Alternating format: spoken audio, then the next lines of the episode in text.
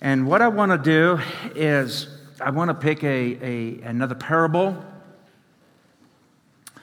And uh, this, you know, parables are interesting. They are clever stories that make us look at the world in a brand new way. And sometimes they help us to look at God's love in a brand new way. And uh, this story is found in Luke 16. And we're just going to go through eight verses, but it follows the parable of the prodigal son. And perhaps that is the most favorite of many folks. Many people know of that parable. At least have heard of the name, the prodigal son. And this here in Luke 16 is the least known, I would say. I had a, a person ask me several days ago from another congregation. They said, So, what are you preaching on this Sunday? And I said, The shrewd manager. And she said, I've never heard of that. And I know you're not the only one. And, and so here it follows the most famous one, the prodigal son. And we must remember when I read this story and as I share this story with you, that this is not a story of morality. If you think that it's going to be something about morality, then you're going to get confused. That is not the intent of this parable. Jesus is not teaching us how to behave, but he's showing us the curious world of grace. And hopefully we can capture some of that. So let's go into Luke 16 and let's read just the eight verses. Jesus told his disciples, There was a rich man whose manager was accused of wasting his possessions. And so he called him in and asked, What is this I hear about you? Give an account of your management because you cannot be manager any longer. The manager said to himself, What shall I do now? My master has taken away my job. I'm not strong enough to dig, and I'm ashamed to beg. I know what I'll do so that when I lose my job here, people will welcome me into their homes. So he called in each one of his master's debtors, and he asked the first, How much do you owe my master? 900 gallons of olive oil, he, he replied. And the manager told him, Take your bill, sit down quickly, and make it 450. Then he asked the second, And how much do you owe? A thousand bushels of wheat, he replied. And he told him, Take your bill and make it 800. Now, this is the tricky part. The master com- commended the dishonest manager What? because he had acted shrewdly. For the people of this world are more shrewd in dealing with their own kind than are the people of the light. That is why I've never taught on this parable. Anybody would like to come up and share? It's tough, isn't it? I mean, this, this, this is a tough one here. And I've mentioned earlier that this follows the parable of the prodigal son. And look at there, I, the very last verse in chapter 15. Now, chapter 16 and chapter 15 should not be split. We are the ones who split that, but it, it should be a running commentating, uh, uh, commentation on all the different parables he was sharing in chapter 15. So the last verse in chapter 15, verse 32 says, But we had to celebrate. This is when the prodigal came home and there was a big party, and the older son didn't like it. So, anyways, he said, we had, to, we had to celebrate and be glad because this brother of yours was dead and is alive again. He was lost and is found. And there was a rich man whose manager Verse, verse 1. There you go. Let me do that again. Just leave that up there. because I want you to get the feel of it. And we separate it. And that's where the confusion comes in sometimes. We had to celebrate and be glad because this brother of yours was dead and is alive again. He was lost and now is found. And there was a rich man whose manager was accused of wasting his possessions. Same thinking thought pattern that Jesus was having. It didn't change. And so, at first glance, it seems like the prodigal has nothing to do with the shrewd manager. But there's similarities between the prodigal and this story. And this is the brilliance of Jesus. One betrayed his father, the other betrays his manager. One of them uh, misused, uh, both of them misused their wealth one has failed as a son, the other has failed as a manager. Both will be restored by mercy and grace or not at all. And both received, or both, um, yeah, received an unexpected uh, party, the prodigal son. He wasn't expecting that and was given to him. The other, an unexpected commendation. He commended him the master did. So both stories here, they have similarities, and both stories they pull into a beautiful and curious world of grace. It is not about morality, not about behavior. It's about the curious world of grace. And if you get that, this parable will make a little bit more sense. But here's the story. And once again, it is a story on the curious world of grace. There is this rich man, and he was a landowner, and he rents out his land. And they pay their rent by produce, not by money, but by produce, either by olive oil or by wheat. Now let's give this landowner a name. Let's call him Mr. Wilson. And he has a lot of tenants, which were farmers. They were renting out from him. And being that there were so many tenants and so much land, he had to hire for himself a manager to manage the land and to collect the rent. So let's call this, this manager a name. Let's call him Russell. So Russell works for Wilson. Some of you know where I'm going. The Seattle Seahawk quarterback is Russell Wilson. I know, some of you were slow on that one. I wasn't. I said, no. I'm getting the story and I'm going to write my own name. So I'm writing Russell Wilson. So Russell worked for Mr. Wilson. And now Russell was a dishonest kind of a guy. And he was wasting some of the possessions of Mr. Wilson. Probably some kind of embezzlement was going on. And, and being that they did not pay their rent by money, but by produce, he may be taking some of the oil and the wheat and selling it, or perhaps keeping it for himself. There's something like that that was going on. So eventually he, he's found out. And someone reports to Mr. Wilson that Russell is working something on the side. And so Mr. Wilson calls Russell, calls him to his office. He says, Russell, man, I know what you're doing. I got to fire you. I got to let you go. And he walks off. Well, you can imagine Mr. Russell.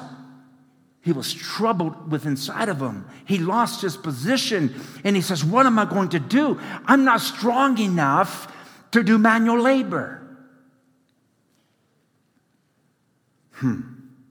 Ah, I got it. I got it. And he comes up with this brilliant scheme. It's a complex scheme, but it's brilliant. Not morally upright, but brilliant. And so he goes out and he meets up with the renters. And he says, Hey, Bob. Hey, Russell. What's up? Ah, I just want to let you know your, your rent's due. And what is your rent, by the way? Oh, it's a hundred jugs of olive oil. Well, you know what I was doing? I was talking to Mr. Wilson. And I told him that these days are really hard. And so I convinced him that you need a break because of the hard times of which we are in. And I convinced him to lower your rent 50%. Wow, no way. I mean, that is so good news. He says, Thank you, Russell. And could you give me a big thank you to Mr. Wilson? And so Russell goes on to the next place. He goes to this other guy. And he says, Hey, guy, now what was your rent? 100 sacks of wheat. Well, I was asking Mr. Wilson and talking with him about you. And, and I told him that these days are hard and that you're going to need a break.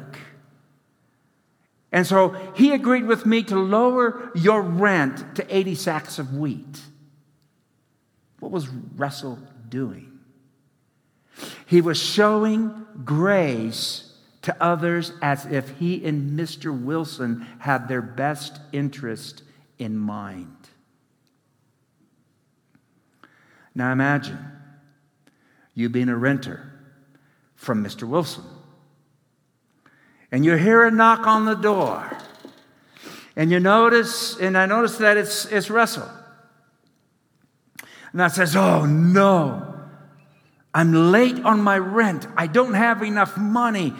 He is really going to be ticked off. He's going to get mad and he may even put me out of the house because I don't have enough money. So open the door. Hey, Russell. Hi, Gord. Just came by to let you know your rent is due $1,000 a month. But I was talking to Mr. Wilson, and he agreed to lower your rent to 500 a month. I mean, this is two weeks before Thanksgiving. And so I'm thinking, oh my lands, this is awesome. Now I can get some turkey for Mike and Jean and the kids, and, and Andy and Yari and Maribel and Amy and Michael, Barbara and I and my grandkids. And we can get a turkey. We can even get two of them now. This is wonderful. You got to enter into the story, okay? And so here, how would that make you feel, you see? So we decided to make this this party to bring together all these renters and have this big party and give this humongous toast to Mr. Wilson.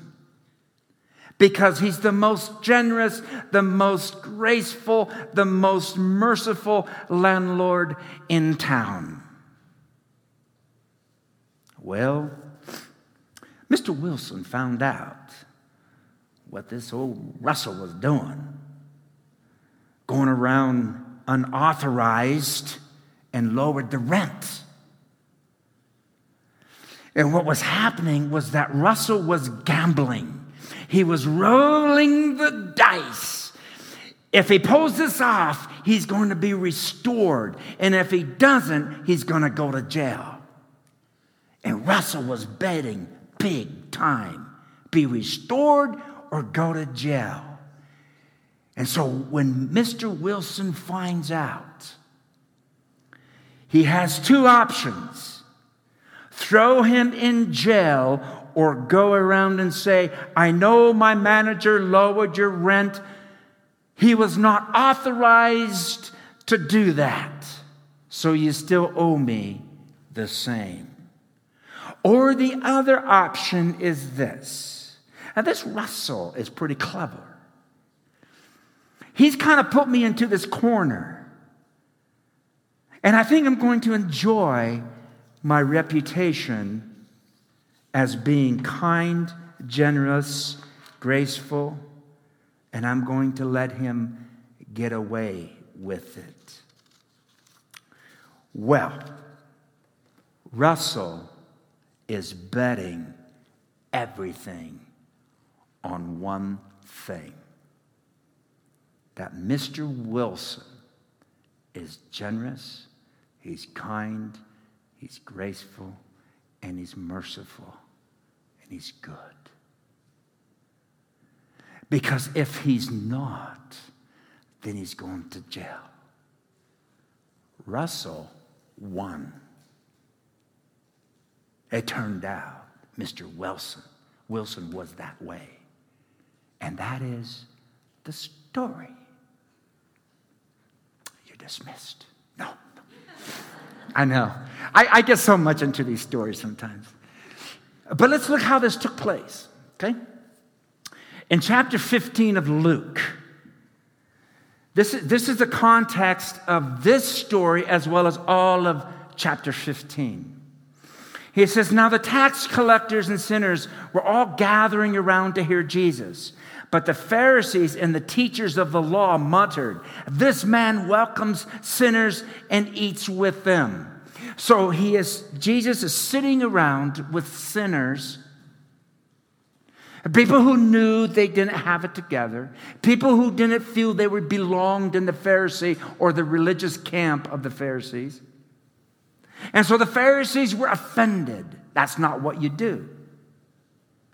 You see, anyone that was not in their box of race or belief or a certain behavior were not welcomed. They were outcasts.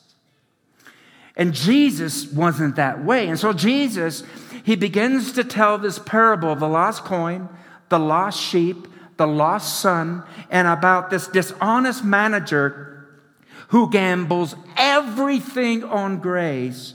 And this is why Jesus was so popular with the self proclaimed sinner. Because sinners have an advantage. He was not commending sin. This is not about this.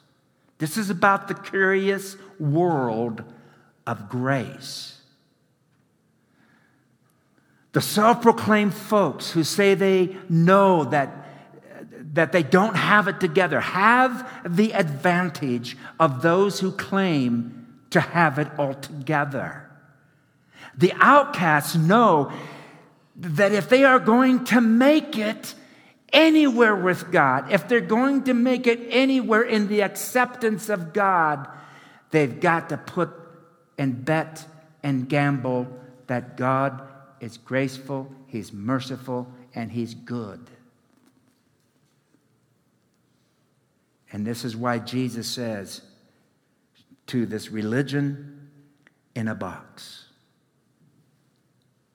I'm bringing in a whole new way of living. And it's centered on Jesus.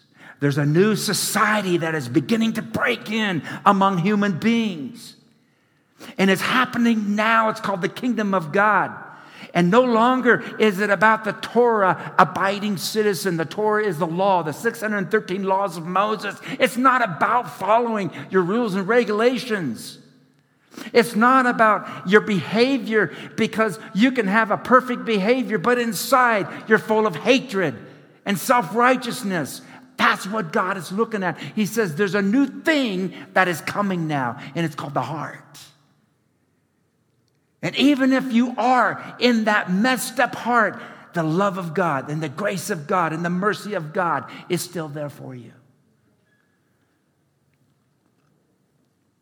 And so Jesus is saying here, I'm going out of your box. Now, all of you are part of this thing that I'm doing. Those who deserve it, those who don't deserve it, my love is going to go beyond any box that you build. Any box, any religious box that you build, I am going to go beyond it. And as I was writing this, I added something else. Blessed are those who see. That's it. I thought, that's good, Gordy. You know? Blessed are those that can actually see God's love and grace and mercy is outside of your little box. It is little. And God's bigger than that.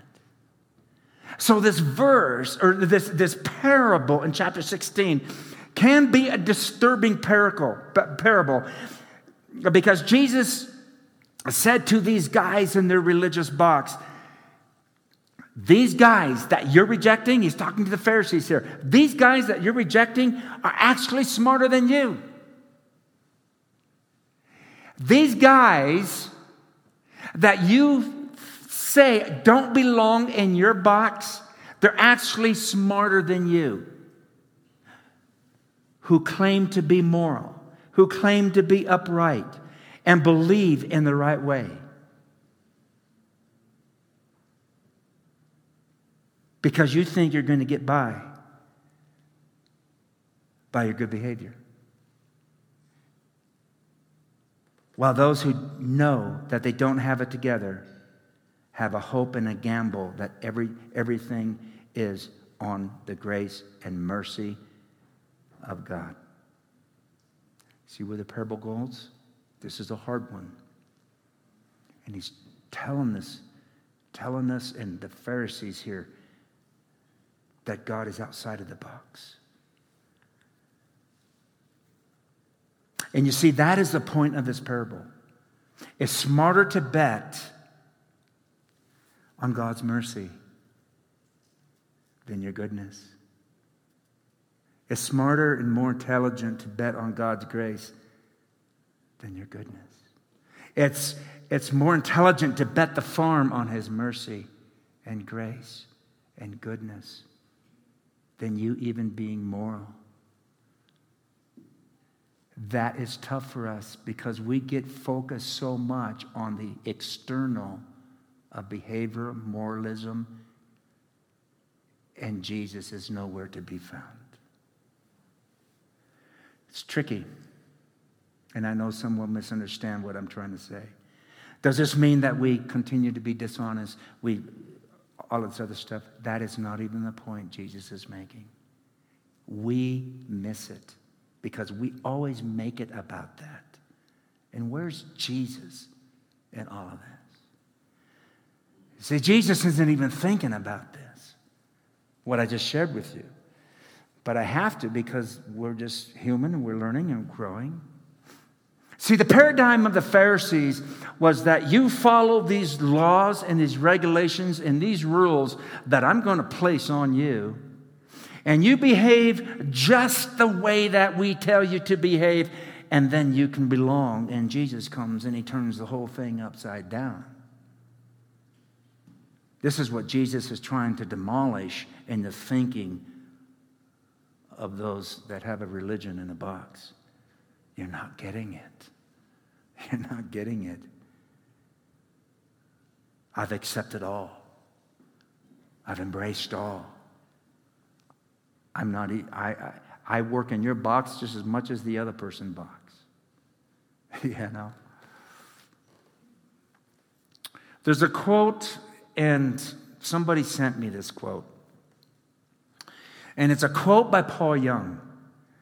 And he says, perhaps, if we can put that, perhaps it is time for each of us to enter a post Christian reformation in which we embrace and trust the person of Jesus rather than Christianity, rather than Moses, rather than civil religion.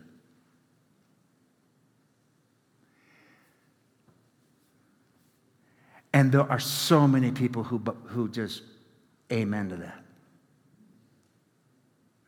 It, it's not stern. We're not getting radical. It's just, this is what Jesus is saying. And when I read this, as the person texted me this, I just thought this is, this is part of this parable. Jesus is introducing a, the, the curious world of grace. I grew up in a, in a world of, of in the denomination I grew up in, uh, a world of boxes us and them, you in, you out, a place where um, this is the way to correct or, or to interpret Scripture. Uh, this is the way to see God. This is how you're supposed to preach. You got to do this and you got to do this right. It, it was more about behavior than anything else. And so that's stressful because I don't know anybody in this room that's just going to be perfect. And that's the point. You can't make it without His grace and mercy. And He has poured it upon you. And, and I'm so grateful, so grateful for all the upbringing that I had, all the teaching I had. There's no bitterness. I used to be bitter, but it, it, there, there's just nothing but just plain old love for people. Because, see, regardless if you're in legalism, regardless if, if you're stuck, regardless, God's mercy and grace flows into your life, realize it or not.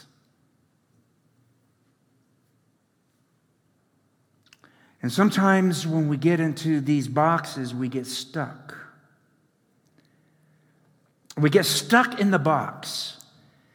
We know it, but it's hard to jump out of the box because somehow we feel that might be wrong. And so, as you begin to grow and develop and begin to see other, other ideas and thoughts in the scriptures, some of the things that maybe you were taught just doesn't resonate with you anymore. It doesn't mean you turn their back, you, you, you, it doesn't mean you turn your back on them or you dislove them or whatever it is. No, no, no, that's, that's not the point. You don't worry about them. You and the Lord. What's going to unstuck you? See, this, this is gnarly because I can't really tell you. I know what happened to me, and that's it. But we all have to have that openness. Are you stuck? You see, I've always wanted to have this bigger picture of Jesus than what was framed for me in all the years of college, even. The professors, I, I just, uh, I don't know, I don't know about this, you know. I kind of read scriptures a little differently, but you don't say anything because you don't want to definitely be in trouble. I, I, there's an immeasurable love. That's what Paul says in Ephesians. There's an immeasurable love that I saw that is beyond and exceeds any box of religion. Everything. It just crushes all the boxes. But we have this DNA in ourselves that we want to, we want to have these boxes because I get it and it's okay. It's okay. We're all on this journey, but you have a box because you want to feel safe, don't you? You want to feel that this is acceptable. You want to feel like God is favoring you. And so we build a little box, but yet something inside of our heart, it doesn't resonate. No, there's something more to this, but no, you know, I'm so confused about all this religious stuff, anyways. I'm just going to keep it to myself and just do the best that I can. That's okay. But a lot of it wasn't okay with me. I don't like being stuck, and I've been stuck for so many years.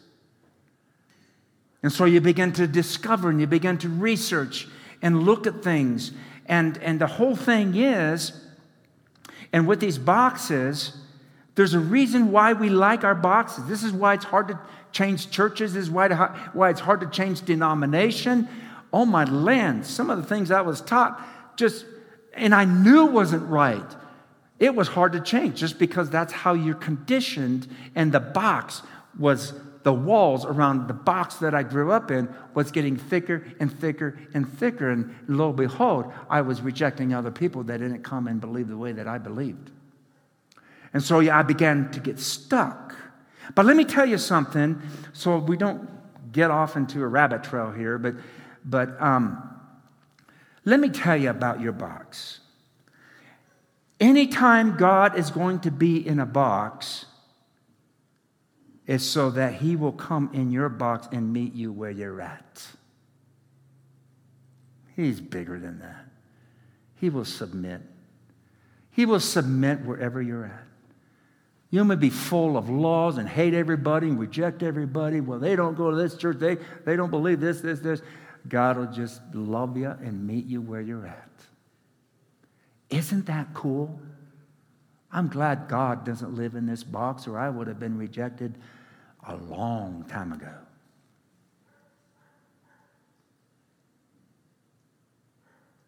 The dog is just saying amen. Even the animals understand what I'm saying. This makes me really stoked this morning. But this is what's so intriguing me about this parable. He just comes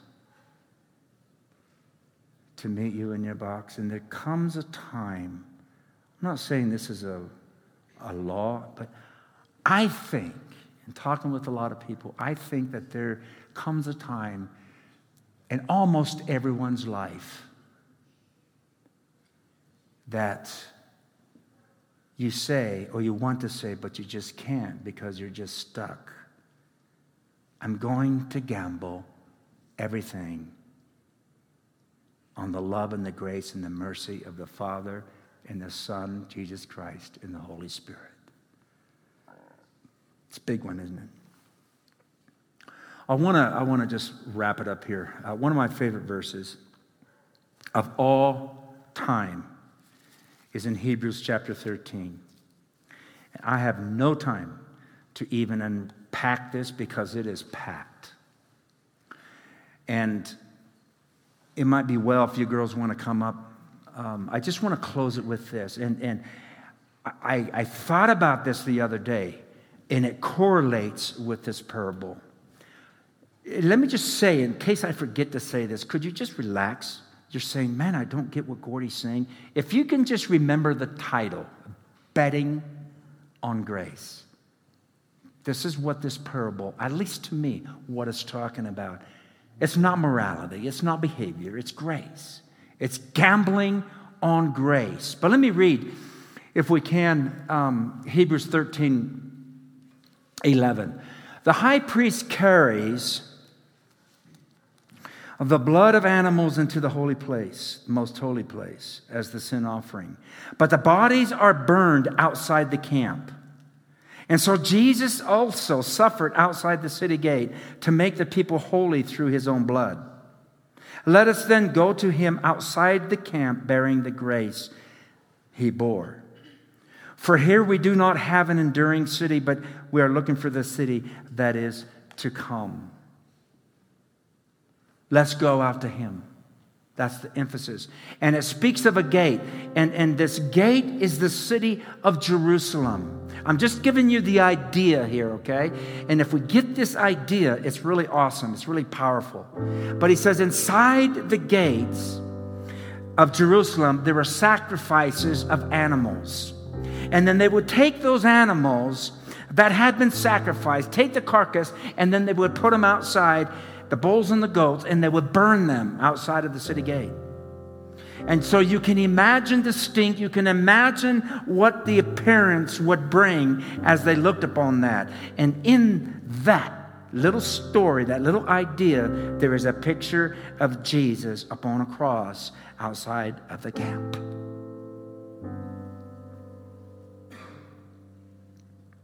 A place where he not only forgave you, but a place where he embraced all. And the Hebrew of writers says, Let us go out there to that place. Outside of that gate, outside of the walls of the hustle and bustle. And that is the description of Jerusalem. Inside of the walls of Jer- Jerusalem, there was the hustle and the bustle and the hurriedness, and where all the ceremonies were taking place. All the religion and the religiosity was happening with the temple worship and the washing for them to be cleansed. The sacrifices were being done. Folks were coming together trying to seek favor with God. Another person would say, This is how you seek. This is how you seek. This is how you seek. You're out. And so they were er, trying to earn their forgiveness. If it's through sacrifices, eh, that would be good. How do I get accepted with God? So here within the gates of Jerusalem, there was this huge distraction called religion. Hurriedness, fragmentations, divisions, fights. And in the quietness outside of the city gates of Jerusalem, where it stunk, where it wasn't really beautiful out there, Jesus moves outside of the box of inside the gate.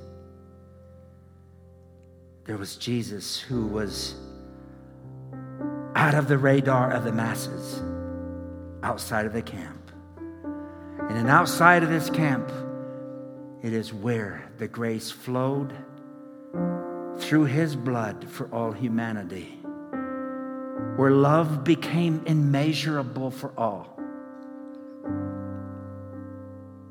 A place where he received you, all outside the walls of religion, outside the walls of legalism. And the Hebrew author is saying, Let us leave and go outside the camp where Jesus is. That's where Jesus is. And it's not beautiful, it stinks.